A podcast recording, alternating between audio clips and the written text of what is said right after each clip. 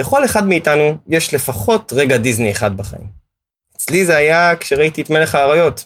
אני זוכר שראיתי את המבט של סימבה כשהוא מסתכל על מופסה שנופל מהצוק, ורגע שאני כנראה לא אשכח. דיסני היא חברה שפשוט אלופה בלייצר כאלה סיפורים. והפרק הזה, אנחנו הולכים לספר את הסיפור של דיסני.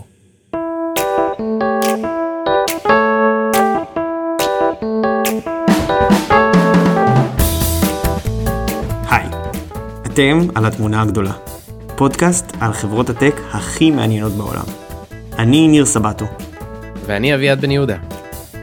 בואו נתחיל.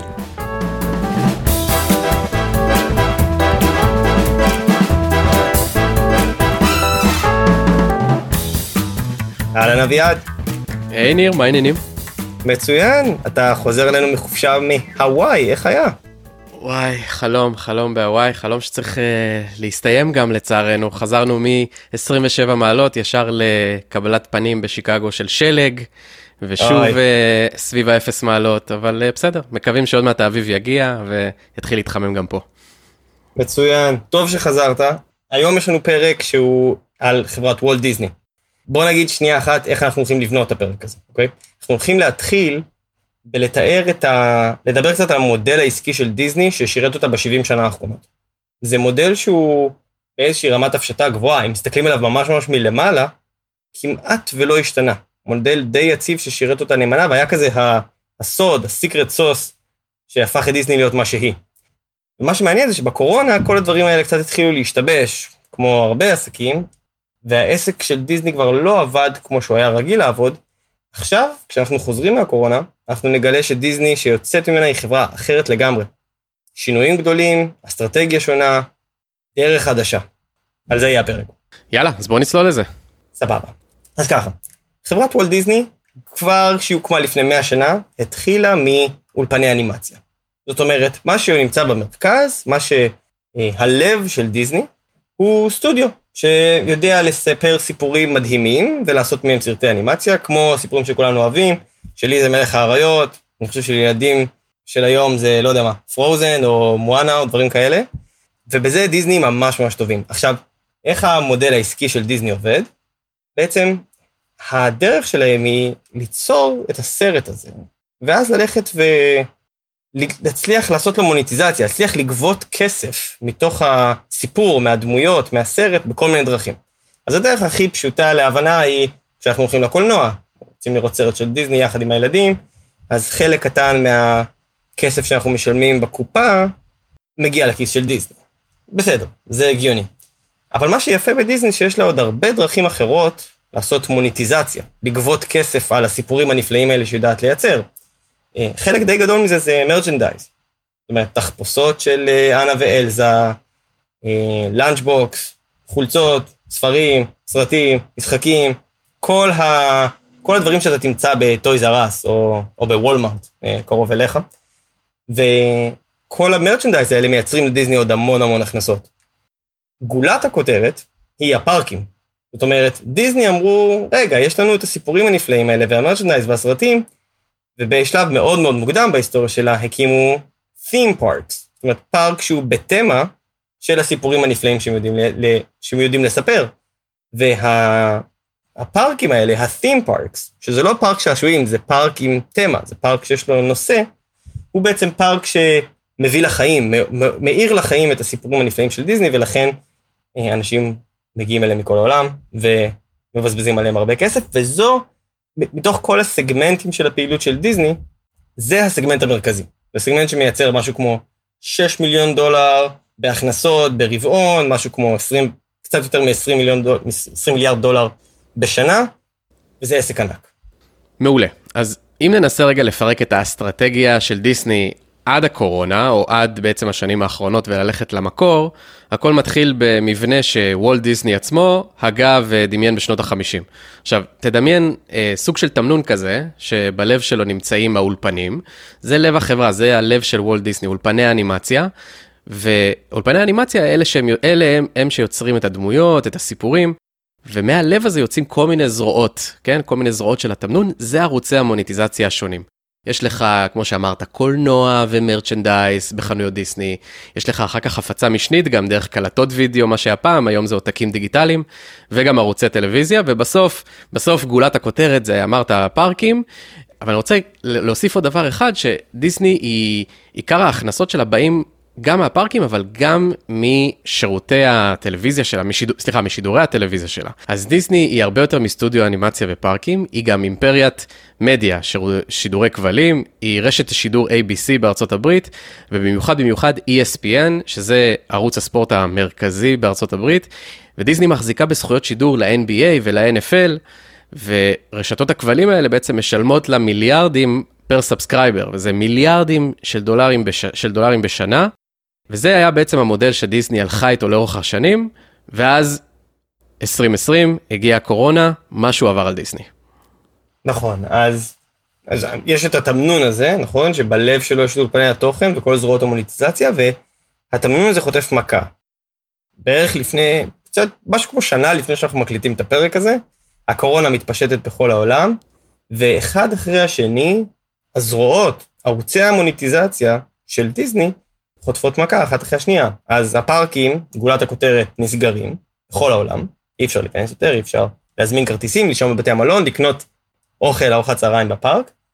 כמו שאמרת, משחקי הספורט, ESPN, נפסקים, אולמות הקולנוע לא מציגים יותר הצגות, בעיה מאוד גדולה, ודיסני אה, חוטפת מכה. נכון? כן, כאילו, בעצם, בעצם החברה, החברה כמעט עוצרת, היא הוציאה לחל"ת אה, עשרות אלפי עובדים אה, שעובדים, ב, אתה יודע, בפארקים ובשירותי התיירות שלה. אין לדיסני גם בזמן הקורונה, אין לה איך לשחרר סרטים חדשים, כי כל בתי הקולנוע סגורים. Mm. ובעצם כל ה production זה גם קשה, קשה גם אה, להפיק, קשה גם לצלם סרטים חדשים ותוכניות חדשות, בעצם הכל הכל הכל עוצר, אנחנו מדברים על בדיוק לפני שנה, והחברה מגיעה, מגיעה בעצם לבעיה.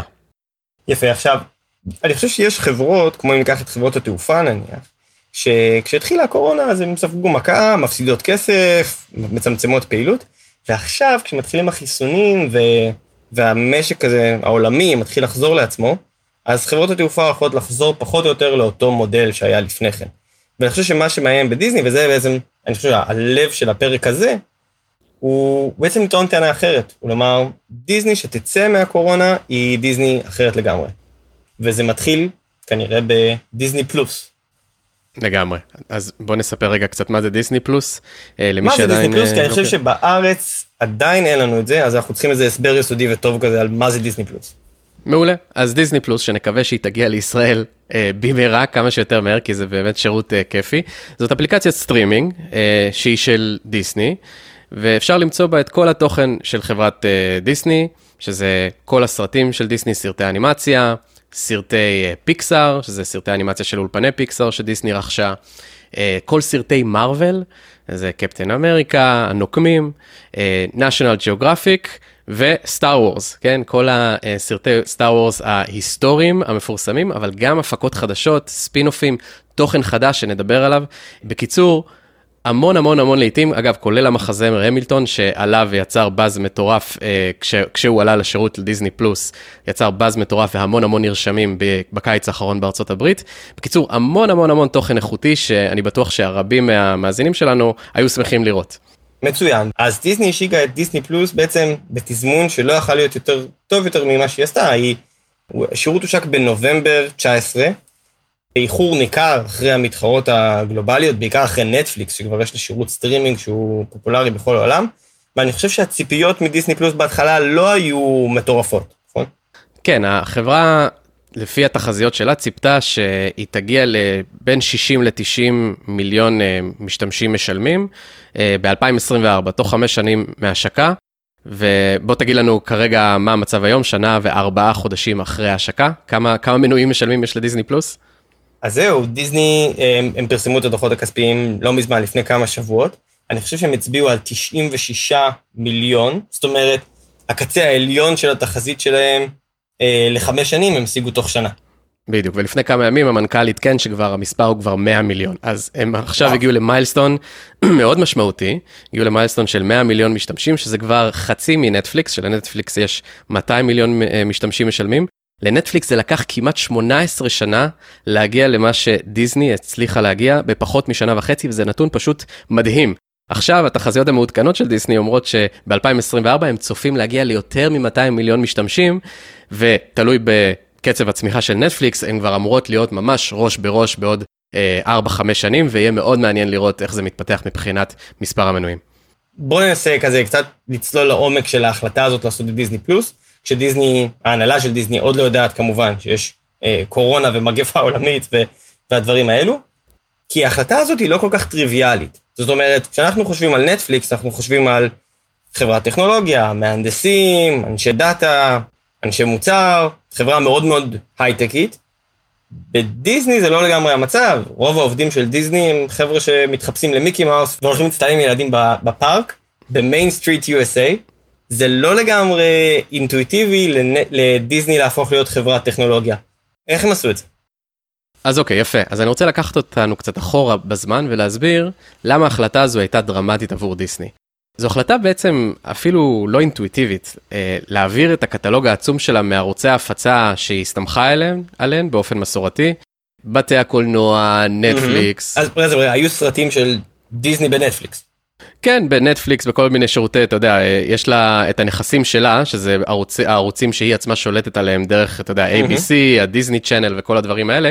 אבל גם לעותקים דיגיטליים, אתה יודע, היא הפיצה את הדברים שלה דרך אפל עם אייטיונס ונטפליקס, ובעצם כל ההחלטה הזו היא אומרת, אני הולכת עכשיו להפיץ את הכל בעצמי, אני הולכת ללכת ישירות ללקוחות שלי, לעבור למודל שנקרא direct to consumer.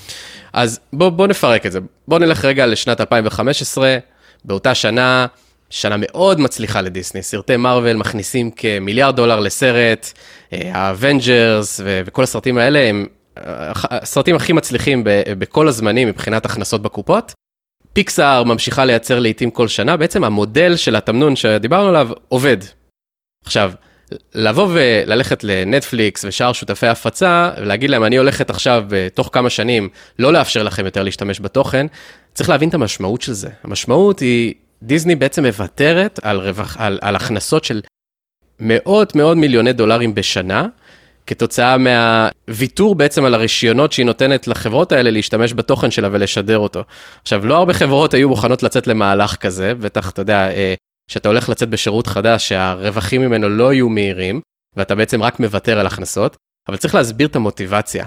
המוטיבציה הייתה שהיא ראתה את השותפות ההפצה הוותיקות שלה, בעיקר חברות הכבלים, חובות נטישות מנויים. בעצם כל המגמה הזו של cord uh, cutting שאנחנו מכירים, שאתה בעצם לא רוצה, אנשים לא מוכנים יותר לשלם 40-50 דולר אה, בחודש, או המאות שקלים שאנחנו משלמים אה, על כבלים בארץ, ועוברים בעצם לשירותי סטרימינג, ועכשיו היא רואה את המגמה והיא אומרת, אוקיי, אז אני או צריכה לבנות פלטפורמת סטרימינג בעצמי, או שאני צריכה לקנות איזשהו שותף, כן? אני לא יכולה יותר להסתמך על, ה, על חברות הכבלים, אני צריכה לצאת למהלך גדול ובעצם להחליף אז, אותן. אז מצוין, בעצם אנחנו אומרים, אחת מהזרועות של התמנון כן? אחד מערוצי. המוניטיזציה של דיסני, שזה חברות הכבלים, דיסני מבינה שהם כבר לא מצליחים לתת, הם לא מצליחים לספק את הסחורה, כי המנויים עוזבים את, ה... את חברות הכבלים. ואז דיסני אומרת, אני מבינה שעכשיו אני עושה ביזנס טוב מלמכור לכם את הזכויות על הסרטים שלי, אבל אני מסתכלת על התמונה הגדולה, אני מסתכלת רחוק, אני רואה שהמשתמשים לא ימשיכו לשלם לכם את אותם סכומים לנצח, אני צריכה לעשות משהו אחר. בדיוק. עכשיו, בהחלטה הזו ללכת ולהקים עוד שירות סטרימינג, כאילו היום אנחנו, אתה יודע, ב-2021 יש כבר כל כך הרבה שירותי סטרימינג. אה, אני ספרתי, אתה יודע, לפחות האלה שזמינים בארצות הברית, לפחות שישה, שבעה כבר שקיימים. דיסני באמת היא החברה היחידה שמגיעה הכי קרוב לנטפליקס מבחינת כמות המנויים. עכשיו, זה אנחנו יודעים היום, אבל כשהיא הלכה ויצאה למהלך הזה, היא, היא שאלה את עצמה, האם אני בכלל מסוגלת להתחרות בנטפליקס?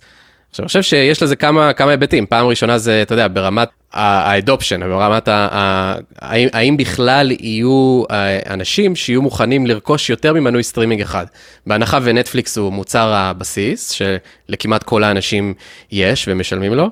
מה, מה בכלל הסיכוי שאנשים יהיו מנויים ליותר משירות אחד? כן, אני חושב שזו שאלה מצוינת, ואני חושב שהמתבקש הוא להשוות את זה לסטרימינג של מוזיקה. נכון? אתה אומר לעצמך, מה הסיכוי שמישהו ישלם גם על ספוטיפיי וגם על אפל מיוזיק בו זמנית, והוא כנראה די נמוך. ואני חושב שדווקא במקרה הזה של דיסני, יש case יותר טוב, כי אתה בסוף, באפליקציות מוזיקה, אתה די יכול למצוא את הכל באותן אפליקציות. כל שיר שתרצה יהיה גם כאן וגם כאן, ב-99% מהמקרים. אני חושב שדיסני הבינו משהו טוב. יש הרבה תוכן שהוא של דיסני, והוא ייחודי, והוא יכול למשוך אנשים שירצו לראות אותו.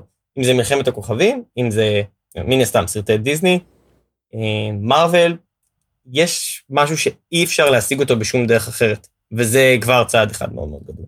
לגמרי. אז התוכן הוא המלך בעצם, נכון? במיוחד אם אתה בעסק הזה של בידור ויצירת תוכן, אז לדיפרנציאשן שלך, כן? לבידול הזה שיש לך מקטלוג של אנשים אחרים, יש משקל משמעותי. אתה לא עוד שחקן, אתה לא, אה, אה, כמובן אה, בסטרימינג אנחנו כולם מכירים את ספוטיפיי, אבל יש גם אפל מיוזיק וטיידל וכל מיני שחקנים, אבל לכולם יש בעצם את אותו קטלוג, כן? כי כולם מקבלים את אותם שירים מאותם חברות תקליטים. אבל כשאתה בעצם יוצר את הסיפורים בעצמך, זה אחרת. וזה בעצם היתרון הענק שיש לדיסני, שיש לה בעצם תוכן שאין במקום אחר. כן. אתה לא יכול ללכת לראות אה, בנטפליקס את מה שיש בדיסני. אם עכשיו, אתה יודע, אנחנו עכשיו שבוע לפני, נראה לי, השקה uh, של uh, סדרת מארוול uh, חדשה. אין, אין לך איפה לראות ש... את זה, רק בדיסני פלוס. רק בדיסני אני חושב שזה נורא מעניין, כי אתה אומר, שבוע לפני השקה של, של סדרת מארוול חדשה, ואני חושב שהמשפט שה, הזה הוא בעצם... הוא מספר את הסיפור גם של אסטרטגיית התוכן של דיסני.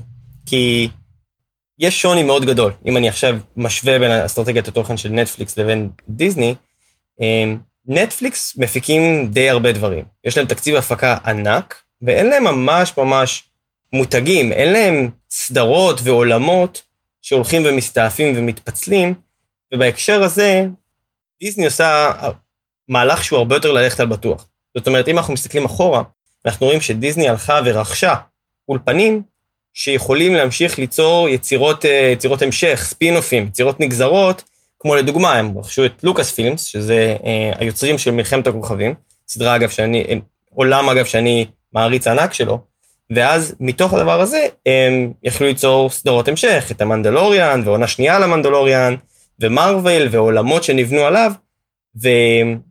וזה דבר שהוא מאוד מאוד חזק, כי הוא בעצם הוא מסמן את הגישה של דיסני. דיסני כאן, למרות שזה מהלך שהוא כביכול מסוכן וחדש ושונה ממה שהיא עשתה עד היום, היא בעצם מאוד מאוד הולכת על בטוח. יש לה כיסים עמוקים, היא משלמת הרבה כסף כדי לקנות תוכן שהיא יודעת שהוא יעבוד. אין פה ממש הימור. לגמרי, ואני חושב גם מעבר לזה, השוני בין נטפליקס לדיסני, זאת אומרת, לנטפליקס יש קטלוג, כמו שאמרת, מאוד מאוד רחב, בין אם היא מפיקה את הדברים בעצמה, ובין אם היא רוכשת את הזכויות על התוכן הזה. לנטפליקס אתה בא בשביל למצוא דברים חדשים שאתה לא מכיר, סוג של, אה, אוקיי, אני צריך איזשהו בידור טוב, איזשהו בידור כללי. לדיסני אתה הולך באופן נורא נורא ממוקד לראות סדרה ספציפית, אתה הולך לראות את המנדלוריאן, אתה הולך לראות את הסדרה החדשה של מארוול, או אפילו, אתה יודע, לילד או לילדה, להראות להם את הסרט החדש של פיקסאר או של דיסני. זו גישה מאוד מאוד מאוד שונה, שמצביעה בעצם על ההבדלים בגישות בין החברות. לגמרי. ובעצם זה לא המהלך היחיד שאנחנו יכולים לאפיין אותו באיזושהי מין אה, שנאת סיכון כזו של דיסני. כי דיסני לא רק שהם הלכו על בטוח עם התוכן, הם הלכו גם על בטוח עם הפלטפורמה. נכון, אתה צודק לגמרי. דיסני, כמו שאמרת, היא לא חברת טכנולוגיה. בשביל להקים שירות סטרימינג, היא, לא היו לה את היכולות בעצם, אתה, לא היו לה את, אתה יודע, את אנשי הפיתוח, אנשי הדאטה, ומה שהיא עשתה בשביל בעצם למזער את הסיכון הזה, היא הלכה וראתה בשוק איזה חברות היא יכלה, הייתה לקנות, שבעצם יהוו את התשתית של שירות הסטרימינג. עכשיו, דיסני הולכת והיא רוכשת ב-2015 נדמה לי, רוכשת חברה שנקראת במטק, שזו חברה שהקימה בעצם את כל שירות הסטרימינג לשידורי ספורט בארצות הברית. היא אה, בעצם הייתה התשתית של אה, ליגת הבייסבול בארצות הברית אה, של שירות הסטרימינג. היא גם בנתה פלטפורמה דומה ל-HBO, בעצם היה פה איזשהו מוצר מוכח, חברה כמו במטק שבאה עם המהנדסים, עם אנשי המוצר, ודיסני בעצם אומרת, אוקיי, אני יודעת שאם אני עכשיו הולכת להעביר את כל התוכן שלי לתשתית טכנולוגית שכבר קיימת, אני צריכה משהו שכבר עובד בשביל לשרת את העשרות מיליוני משתמשים שהולך, שהולכים להיות לי, אני צריכה משהו יציב בעצם, אני לא יכולה לבוא עכשיו ולהסתכן לבנות משהו שא', אין לי את היכולות, אין לי את היכולות לבוא ולבנות את זה, וגם יותר חשוב מזה, גם אין לי את הזמן, כן? לבנות משהו כזה היה לוקח לדיסני המון המון שנים. מצוין, ואני גם, אני חושב שזה באמת case study מצוין ל-M&A שהצליח. כי יש הרבה מאוד רכישות, גם של חברות ישראליות, ובטח בעולם, שקונות חברות, ואז אחר כך מסתבכות, דברים לא עובדים כמו שצריך, הציפיות לא, לא, הביצועים לא תואמים את הציפיות, ובסוף ה-M&A, זה הסטטיסטיקה, רוב ה-M&A נכשלים. אני חושב שמה שדיסני עשו פה יפה זה שהם אמרו, יש כאן איזושהי חברה שעושה סטרימינג לבייסבול, בסדר? אבל אם, אני מבינה שאם אני אקח את היכולות שלהם, אני יכולה בלי הרבה מאמץ, עם מאמץ שאני יכול לשלוט בו היטב, להפוך את זה לסטרימינג של הכל, לא רק בייסבול, כל דיסני. חד משמעית, ואם נשים את זה רגע בפרספקטיבה של uh, מי הוביל את דיסני בכל התקופה הזו של כל הרכישות האלה של מארוול וסטאר וורס ופיקסאר ובמטק, כן? זה בוב אייגר, המנכ"ל הקודם שירד uh, לפני שנה, פינה את הבמה בעצם למנכ"ל חדש. בוב אייגר הוא זה שהוביל את הקו הזה של רכישות מסיביות, M&A's, אתה יודע, והוא זה שבעצם אמר, אני הולך בעצם להרחיב את דיסני, להרחיב בעצם את כל הקטלוג שלה, לרכוש את כל הזכויות האלה ל-IP שהוא לא רק IP של בידור, כן, עולם שלם של דמויות, אלא גם IP טכנולוגי. וזו בעצם ההימורים המוצלחים של בוב אייגר בעצם ביססו את המעמד של דיסני והביאו אותה למה שהיא היום עם דיסני פלוס. מגניב. אז בעצם מה שאנחנו רוצים להגיד, הטענה שלנו, אוקיי, או לפחות שלי, תגיד לי עוד, עוד רגע אם אתה מסכים איתה, זה שדיסני שיוצאת ממשבר הקורונה, בגלל דיסני פלוס, היא לא אותה דיסני שנכנסה אליו. כי יש כאן איזשהו היפוך יוצרות. אני, הטענה היא שהתמנון שראינו אז, כבר לא לגמרי אותו תמנון. אני מסכים איתך לגמרי, אני חושב שדיסני היא, אתה יודע, היא עברה מחברת אה, בידור שיש לה שירות סטרימינג, לחברת סטרימינג שמוכרת בובות של מיקי מאוס, כן? שמוכרת כרטיסים ל-theme parks. היא, חטיבת הפצת התוכן, היא עכשיו הופכת להיות מרכז הכובד של החברה. אגב, גם דיסני הפכה, הפכה את זה בעצם באופן רשמי, היא הכפיפה בשנה האחרונה את כל ארגוני הקריאייטיב לחטיבת הסטרימינג, שבמרכז של הדיסני פלוס.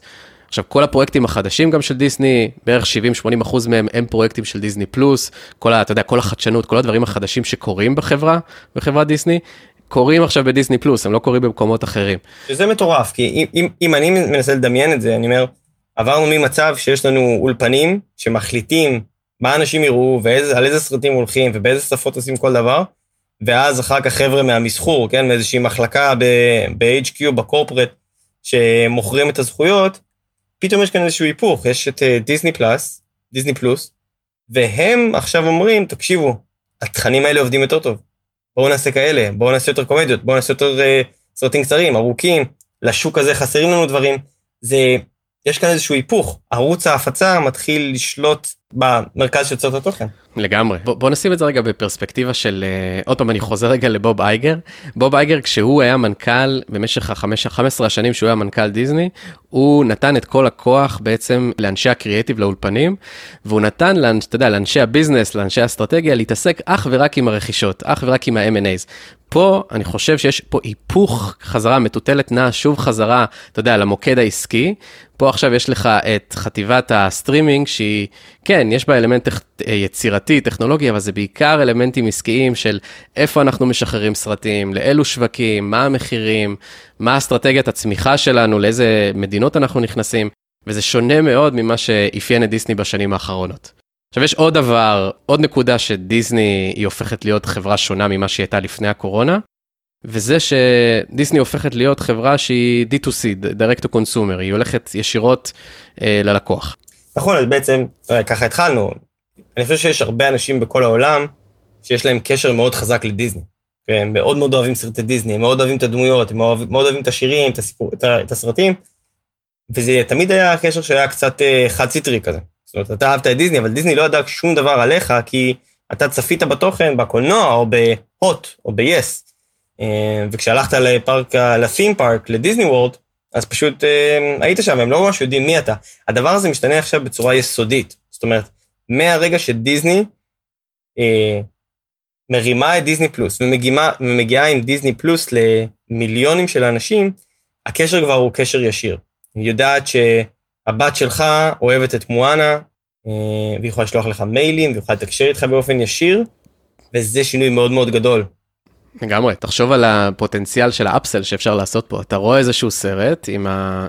עם הילד שלך, ואתה יודע, פתאום באמצע או בסוף הסרט, פתאום, אה, אולי אתה רוצה עכשיו לקנות איזשהו אה, חופשה בוולט דיסני באחד מהטים פארקס, אולי אתה רוצה, אתה יודע, אם צפית באיזשהו סרט חדש, אולי אתה רוצה לקנות את הבובה או את התחפושת. את המרצ'נדייז, ודיסני עכשיו פתאום, בדיוק, בדיוק, היא פתאום יודעת הרבה יותר עליך, יודעת, אה, פתאום, כמו שאמרת, דיסני יודעת פתאום מי הלקוחות שלה. עוד דבר שאני אגיד, דיסני גם הופכת להיות עכשיו אה, אני חושב לראשונה, חברה שהיא באמת גלובלית. אם לפני כן, דיסני הסתמכה בעצם בשביל להגיע לשווקים שהם מחוץ לארה"ב, היא הסתמכה על, אתה יודע, על אה, אולפני, על, על, על, על חברות ההפצה ובתי הקולנוע בעצם בכל, בכל מדינה ומדינה.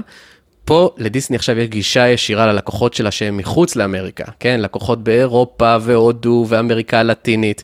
וזה מאוד משמעותי, זה משהו שלדיסני לא היה לפני כן, וזה נותן לה נופח גלובלי שהוא גלובלי אמיתי הפעם.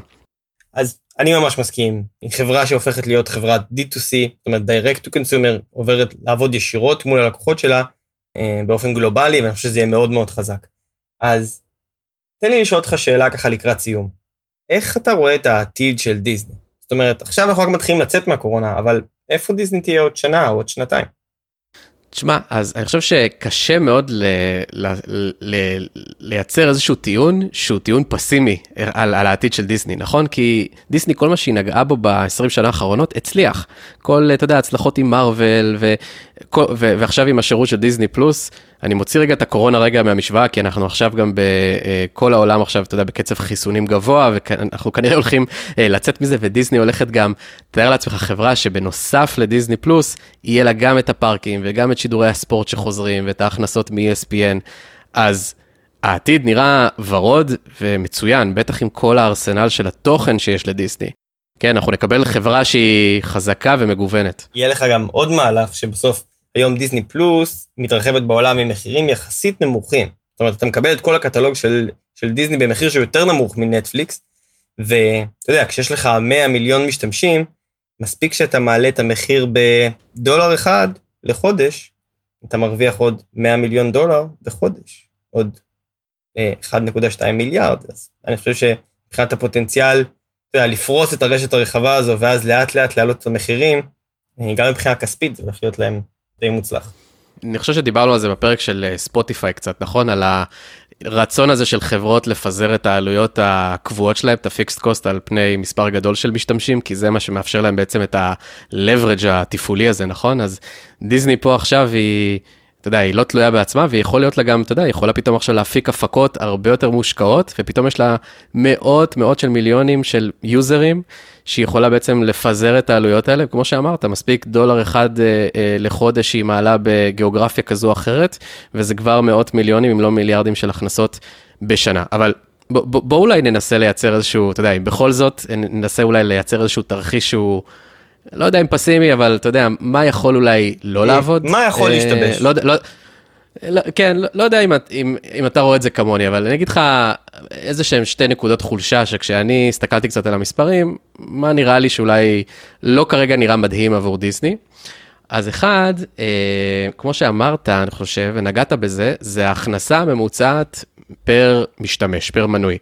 ודיסני עכשיו היא בשלב ה-growth של השירות, כן? היא עכשיו היא מורידה מחירים, היא לפעמים נותנת את השירות בחינם, אני למשל, אני לא משלם על דיסני, על דיסני פלוס, אני מקבל את זה דרך החברת סלולר שלי, דרך ורייזון, כל מיני עסקאות כאלה שהיא... פלוס, כי אין לי. יכול לסדר איזה משהו, נראה אם אפשר, אתה יודע, כמו בנטפליקס שעושים שיירינג ליוזרים. אמ, אז, אז דבר הראשון הזה שההכנסה נראה לי, אני חושב פחות מ... פחות מהחמישה דולר או פחות מארבעה דולר למשתמש לחודש, ונטפליקס זה באזור ה... 10 עד 12, 10 עד 12 דולר לחודש ממשתמש, מה שנקרא ה-blended average, כן, הממוצע mm-hmm. סביב כל, בכל הגיאוגרפיות. ומתישהו דיסני תצטרך להעלות מחירים. ובדרך כלל, כשאתה מסתכל על חברות שהן subscription, אז יש קשר ישיר אה, בין, אתה יודע, עליית מחירים לבין נטישה. ונטישה, שיעור ה churn, זה יתרון אה, משמעותי מאוד שיש לנטפליקס. לנטפליקס יש את שיעור ה churn הכי טוב בתעשייה, הכי טוב בסטרימינג, בערך שלושה אחוז, שזה נתון מדהים.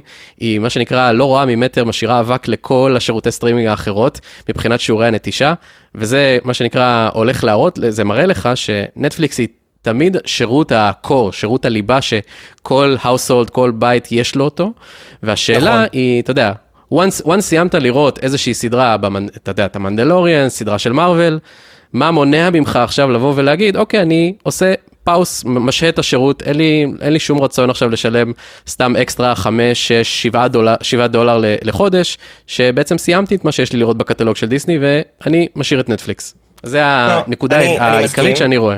אני מסכים גם, תראה, גם האסטרטגיה של נטפליקס, אה, בטח באמריקה, בטח ב-US, שהיא כבר יש לה די הרבה מנויים, היא להעלות את המחירים. העלו את המחירים לפני חודשיים לדעתי, ואז יגיע היום שכל החברות ירצו להעלות מחירים, ואז באיזשהו שלב חלק מהצרכנים יגידו, היי, אני לא מוציא 50 או, או יותר מזה דולרים בחודש על כל כך הרבה שירותי סטרימינג, אני צריך לחתוך איפשהו. וחלק מההבטחה של נטפליקס זה שכל ערב יהיה לך משהו לראות. ובדיסני זה לא בדיוק ה case, בדיסני אתה צריך את זה כדי לראות את הסרט של מלחמת הכוכבים, או לשים, אה, או פעם בק שיוצא איזשהו סרט חדש, נכון. אה, איזה סרט אנימציה חדש, זה לא לגמרי ה case, אז אני מסכים איתך, יכול להיות שהם יעלו מחירים, אה, כי אין נטישה. אז התוכן, נכון, אז התוכן אמנם הוא מאוד מאוד ייחודי בדיסני, אבל כמות הכותרים, ה volume, הוא נמוך משמעותית. עכשיו, סתם, אתה יודע, וורן באפט אמר פעם, תראה לי עסק טוב להשקיע בו, זה עסק שיש לו כוח תמחור, pricing power. ולנטפליקס יש pricing power. אתה יודע, אני מקבל כל חצי שנה, שנה מייל מנטפליקס, היי, בשביל לתת לך עוד value, אנחנו נעלה לך את המחיר החל מהחודש הבא, ואני סותם את הפה ומשלם, כי זה כוח שיש לנטפליקס. דיסני היא עוד לא הגיעה לשלב הזה שהיא צריכה לעשות את זה, היא הודיעה על עליית מחירים ראשונה שהיא תעשה אה, בחודשים הקרובים בארצות הברית, ונראה איך זה יסתדר, אתה יודע, זה עדיין מוקדם מאוד להגיד, כרגע אנחנו השלב עדיין, אנחנו עדיין ב high, אנחנו ב honeymoon, אה, דיסני פלוס אה, צומחת, וזה נראה מעולה, אבל בסוף השירות גם יצטרך להיות רווחי, שנזכיר שהוא כרגע לא רווחי, בגלל כל הסבסוד הזה של הצמיחה שהיא נותנת. אביעד, כיף שחזרת אלינו מהוואי. היה ממש כיף, סיפור מעניין. סיפור מעניין, יהיה מאוד מרתק לראות איך דיסני ונטפליקס, איך השתי הענקיות האלה שבעצם כובשות את הוליווד ואת כל תעשיית הבידור, איך הן הולכות להתחרות אחת בשנייה בשנים הקרובות. וכאן אנחנו מסיימים. אנחנו נזכיר שאם אהבתם את הפרק, נשמח אם תעשו עוקב או תעשו subscribe לפודקאסט שלנו ותקבלו עדכון על הפרק החדש אה, שיצא. וכמובן נשמח לקבל מכם כל תגובה או הצעה או מחשבה, וגם רעיונות אגב לאיזה חברות אנחנו, אה, כדאי שנדבר עליהן בפרקים הבאים. אז נתראה בפרק הבא. יאללה.